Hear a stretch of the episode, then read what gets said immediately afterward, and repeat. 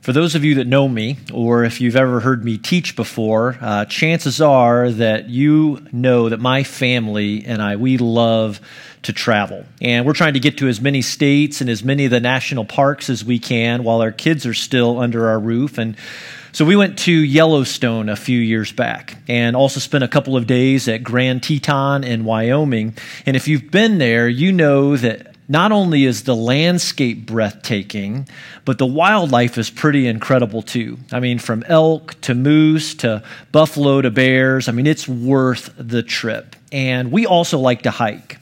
And so, with so many cool places to hike around Grand Teton, my kids were relentless about wanting to go for a hike. But I got to be honest and say that I was afraid. I was a little reluctant, a little worried. And here's why bears. Uh, there were bear signs posted everywhere. People were talking about beware of the bears. We had heard so many stories of the potential of encountering a bear on a hike, yeah, but my kids wouldn't quit. I mean, they weren't afraid at all. And so I finally caved in. I finally gave in so that we could do a little hiking. And so we picked this one hike. It was three to four miles long, and uh, we were at the trailhead. And I was pretty anxious because, again, I'm the protector of the family. I'm supposed to be the, the brave, uh, the, the the courageous one. And so, again, we were at this uh, particular trailhead, and as, as, we were getting ready to start, I looked down on the ground, and there on the ground was this shiny silver whistle. And so I thought to myself, well, you know, I mean, in case I might need something like that, I reached down, I picked it up, and I put it into my pocket. And while I was down there, I thought, well, I might as well grab a couple of rocks at the same time. And so I slid those into my, my pocket as well. Well, fast forward, we had a great hike. We had a great time together. Uh, no bears. So, I mean, we're all accounted for in our home today. But as we were coming off the trail, I, I turned to my wife, Jenny, and I, as I was pulling this whistle and these two rocks out of my pocket, I said to her, well, I guess I'm not going to need these. And I wish you could have seen the look on her face as she stared at me and she thought, What in the world were you going to do with a shiny whistle and two rocks? And I'll just say, my reply to her was, Well, I wasn't going to lay down on the ground and let the bear eat me or something. Um, can I be honest with you about something? And I, I don't know if this is true of you or not, but I'm a worrier. Uh, I, I, have a, a, the tendency to do a lot of worrying. And we all know that there are different kinds of worriers. Uh, I think we'd all agree with that. We all know there are people who are so carefree. Uh, they have no worries at all in their life. They just go and they go, and nothing ever seems to slow them down. And then there are the professional worriers, all right? These are, are people who are so good about worrying. I'm a little like this. I mean, you worry about everything, you uh, internalize everything. There are uh, so many what if scenarios that you can run through in your head at any given moment. And, and you, what you do is you carry around the burdens uh, of yourself and others, of, of, the world, and you worry and you worry and you worry about them. I don't know if any of you know anyone like that or not, but uh, then there are the rest of us. Uh, you've got the carefree people, you've got the worriers, and then somewhere in the middle uh, really just kind of describes the rest of us. But in light of this incredibly wonderful year we call 2020, uh, we all, again, maybe struggle with a little bit of worry. But let me ask you this, and be honest with me if you would. Um, does anything good come from worrying? And just think about that for a moment. Like, can, can, can you think of a time in your life where uh, maybe by worrying you were able to add days or uh, add minutes to your life? Do, w- would you say that worrying makes things easier or, or better? Does, does worry ever change the circumstances? I mean, think about this. Have you ever met anyone uh, who maybe had a good story to tell about worrying? We were like, yeah, you know, I, I, would have never gotten through med school if it wouldn't have been for worrying. You know, I mean, it, it, it just helped me get through. Or uh, believe it or not, I worried, and one day the cancer was just gone. I, it, was, it was magical, it was miraculous. Or, or how about this? Instead, uh, what if instead of a, a vaccine for COVID 19, what if the director of the CDC were to come on the news tomorrow and say, well, hey, we've got a brand new plan plan for eradicating COVID 19. We're just going to ask everyone to spend the next month worrying as much as possible. And if we all worry together, we really think we can get through this and, and make it go away. Doesn't work like that, does it? Uh, we, it doesn't work that way. We're all smart enough to recognize that nothing good comes from our worrying. And it impacts so many of us. And if we're not careful, it will consume us. I, I, like what Pastor Dave Stone has to say about worrying. He says, Worry is like a hyperactive dog in a fenced in backyard, madly racing around the perimeter of our skulls until it beats a dirt path upon which nothing healthy can grow. See, nothing good comes from worrying, but it's real. I mean, you know it's real. I, I know it's real. Uh, we all know that it, it affects and impacts us in so many different ways, and if not addressed, it really has the potential of ruining us. And so, the question I want to look at today with you and, and spend some time unpacking is just this one um, Is there a way to find victory over worry? I mean, all joking aside, you know, some of you are, are listening in right now, and if you're honest, you would say, you know what, I'm really struggling with worry. Uh, maybe barely hanging on right now. And it could have everything to do with COVID 19 and just all the fear around it. Maybe it's uh, fears about your job right now, or you've got some fears and worries about your, your kids. Maybe you've got some relationship problems or, or something else uh, going on with your health. But you're here today and you know that you're desperate for something. Friends, there's good news. Can I tell you the good news? The good news is that Jesus cares about what you care about. He cares about all these things. He cares about you and me. He cares about all of our worries. And, and whether we're ready to believe it yet or not, He offers a solution, a remedy to the problem of worrying. Open a Bible if you have one, uh, or if you use something like a Bible app on your phone. Go to Matthew chapter 6 with us. Uh, we're going to look at some words that come out of one of Jesus' most well known teachings, a, a, teaching that we often refer to as the Sermon on the Mount. And again, you can follow along with us. We'll also provide the words here for you on the screen. But before we look at what Jesus has to say about worry, Let's first pray and ask God to open up our hearts and to prepare our hearts and minds for what He wants to show us today. Let me pray for you and for us right now. God, we give this time to you. We believe that you can use any of these moments and your words, Lord, to influence us, to change us, to bring healing and guidance and comfort. And as we talk about worry today, God, we want to look to you and to what you have to say about worry and how that might influence the way we think about all of life and all of our circumstances right now. We give this time to you. Open up our hearts and minds to hear from you. And it's in Jesus' name we pray. Amen.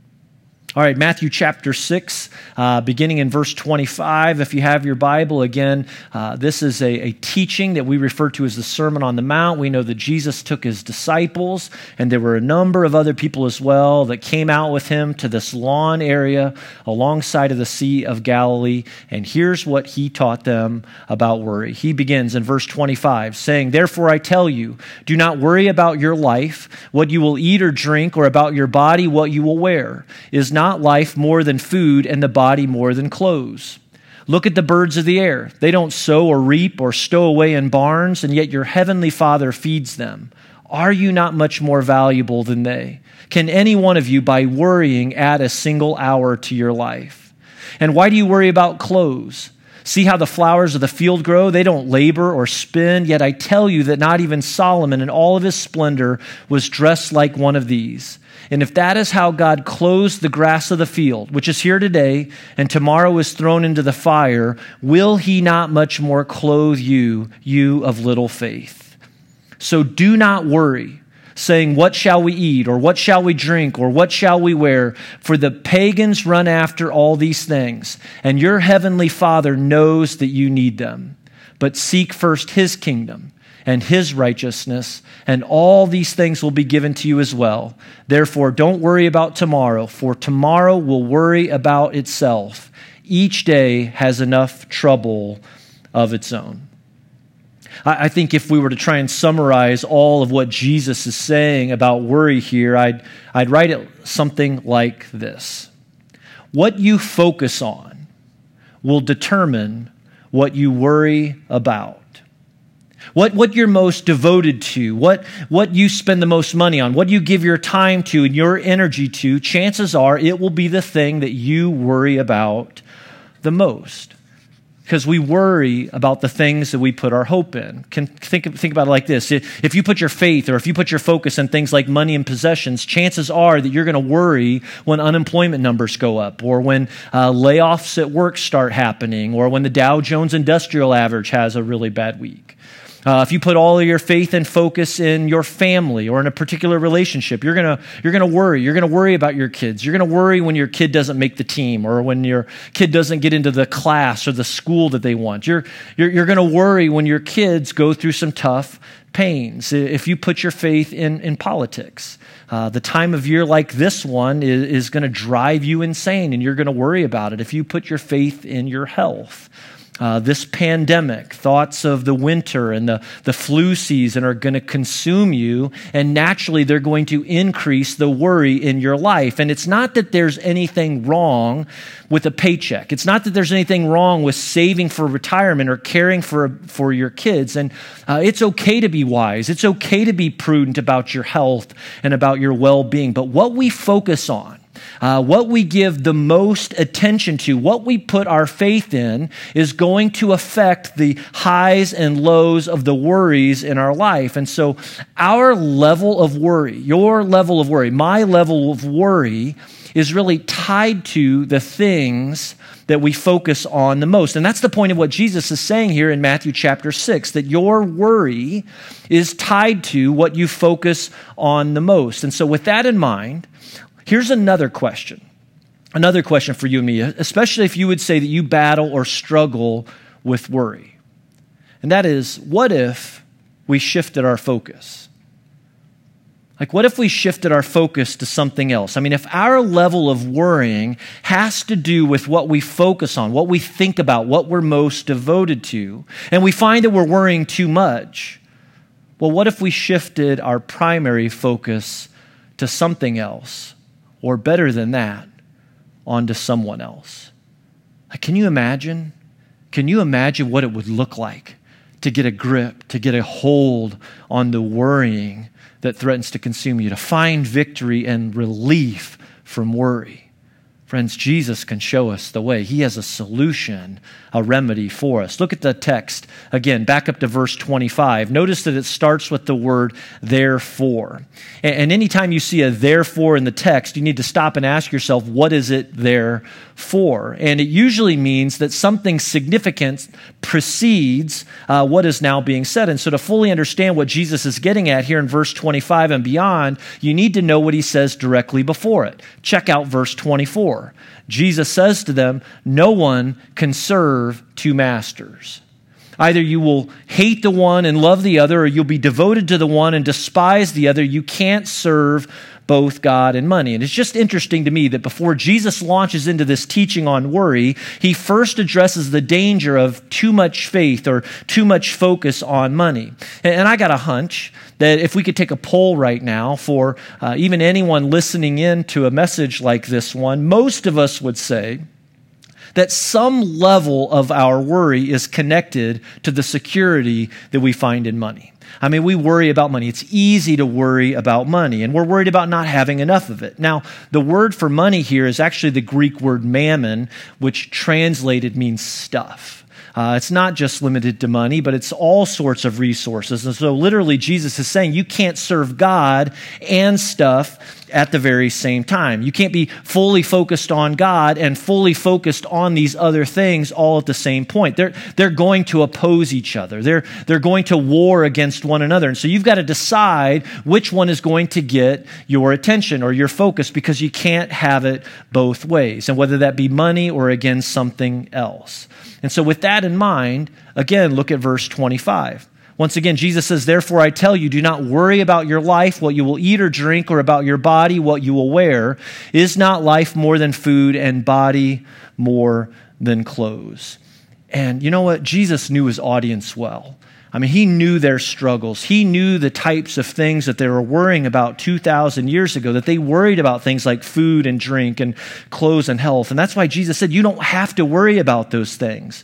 And the crazy thing is that if Jesus were with us today, all right, and we could hear from him. His, his message would sound similar, but a little different too. I mean, I can imagine Jesus saying to us, you know, don't worry about your clothes. Don't worry about your food. Don't worry about your money or don't worry about your health.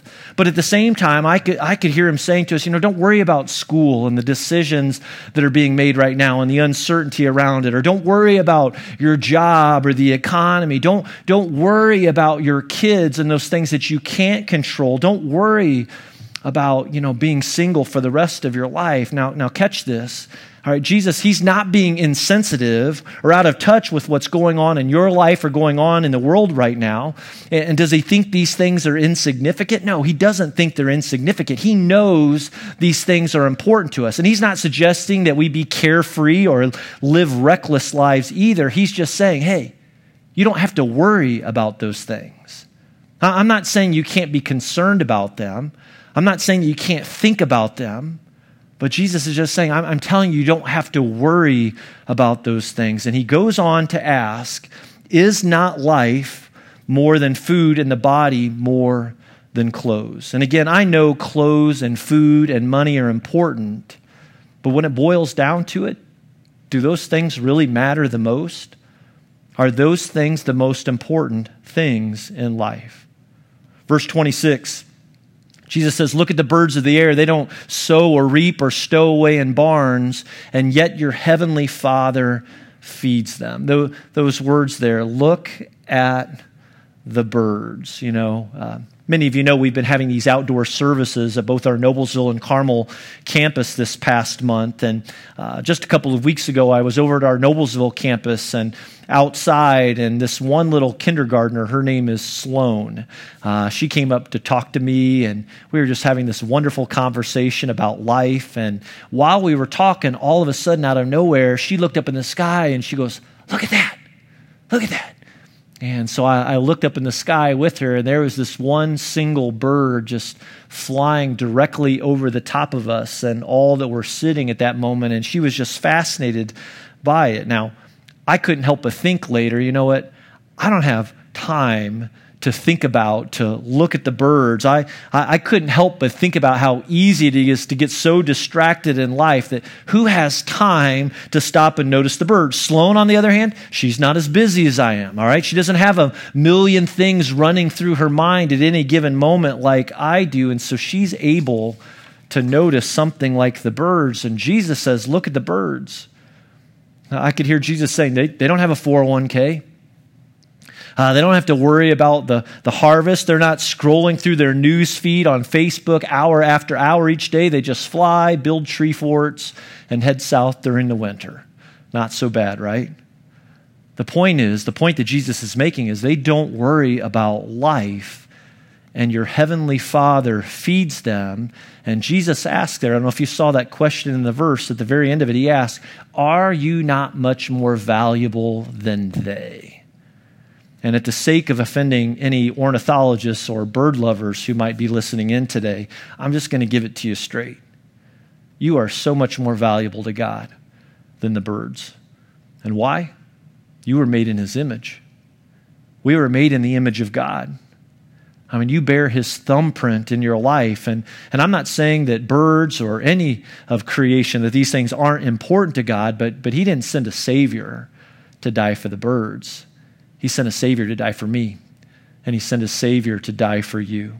And God loves you more than you know. Uh, and I don't know what that means for you or what that does to you in, in your life and in your heart, but uh, he sent his son Jesus to die for you so that we could be forgiven. He, he died for us so that we could receive eternal life. And while that means so many wonderful things about life with God after this life one day, we often forget that his promises of eternal life are for right now also. And God doesn't want us. He, he doesn't want you. He doesn't want His children worrying their way through life. He wants us to live by faith and by trust, trusting Him all of the way with every day we've been given here on this earth. And that's more than just the right way to live. You could argue that's a better way to live because Jesus doesn't want anyone worrying their way through this life. He doesn't want you worrying your way through this life. That's a miserable way to live. Jesus offers us a better way to live. And he continues with the question that we asked just a moment ago in verse 27 when Jesus asked, Can any of you, by worrying, add a single hour to your life? I mean, is there anything to gain by worrying? Chances are that some of us have reduced the hours of our life, you know, by the worrying that we have done. Verse 28 Jesus goes on, and why do you worry about clothes? See how the flowers of the field grow. They don't labor or spin. Yet I tell you that not even Solomon in all of his splendor was dressed like one of these. if that is how God clothes the grass of the field, which is here today, and tomorrow is thrown into the fire, will he not much more clothe you? And so, again, God takes care of the birds. And, Jesus reminds us that he takes care of the flowers too. I mean, once again, you can see that that, that you're more important to God than these things. You were made, you and I, we were made in his image. But then Jesus cuts right to the heart of this worry issue for the people listening then and for you and I that struggle with worry now, because he ends here by asking, really, more of an exclamation, you of little faith. Now, what's the word there? The big word there? Faith. Jesus points to faith. And this is big. Don't miss this. Let's not race past this. Here, here's what Jesus is saying He is saying that the reason why your worries are so great is because your faith is so small. Remember, worry is a, is a focus issue. When we are focusing our lives on anything other than God first, we're going to struggle with worry. I mean, if you if money is the most important thing to you, chances are you're going to struggle with financial security. Uh, if any particular relationship, you know, here on this planet is the most important thing to you, your ups and downs of worry are going to kind of trend with, follow the ups and downs of that relationship. If, if your priority is your health and that's what's most important to you, I mean, you and I, we're going to struggle with things like worry. Too much faith or too much focus on any of these things, it's going to lend itself to worry because none of these things can do for us what only God is capable of doing. Uh, they're, they're not able to deliver for us in the ways that God can. There's no amount of money. There's no perfect marriage. There's no achievements, no amount of success that can do for us what only God can do. And so the more you are focused on, the more you're devoted to these other things, the more potential worry has to consume your life. Again, our worries are so great, Jesus says, because our faith is so small, which should only cause us to stop and question or wonder then. If we could increase our faith in the right thing, well, wouldn't that naturally impact how much we worry? Verse 31. Jesus continues, So do not worry, saying, What shall we eat, or what shall we drink, or what shall we wear? For the pagans run after all these things, and your heavenly Father knows that you need them. And these words right here should be incredibly insightful, even to reflect on and think about these words this week that your heavenly Father knows that you need them. Or say it like this God knows what you need. Friends, He, he knows your health better than anyone. Uh, he's got His eye on your job and your income right now. I mean, our Heavenly Father is just as concerned about your kids and your marriage as you are. He's watching over all of the events of this world and the election right now. He is our omniscient, all knowing God. He knows what you need. And if He knows what you and I need, then Jesus is saying we don't have to worry about it because it's in His hands. And if you and I would let Him, if you and I would put our trust in Him and promises like these, that's only going to increase our faith and decrease the worries of our life. Here, here's what it comes down to. If you take anything away from overcoming worry today, think, think about this. Here's the solution that Jesus offers each of us. What should we do? Again, what, where should our focus be? In verse 33, Jesus says, But seek first.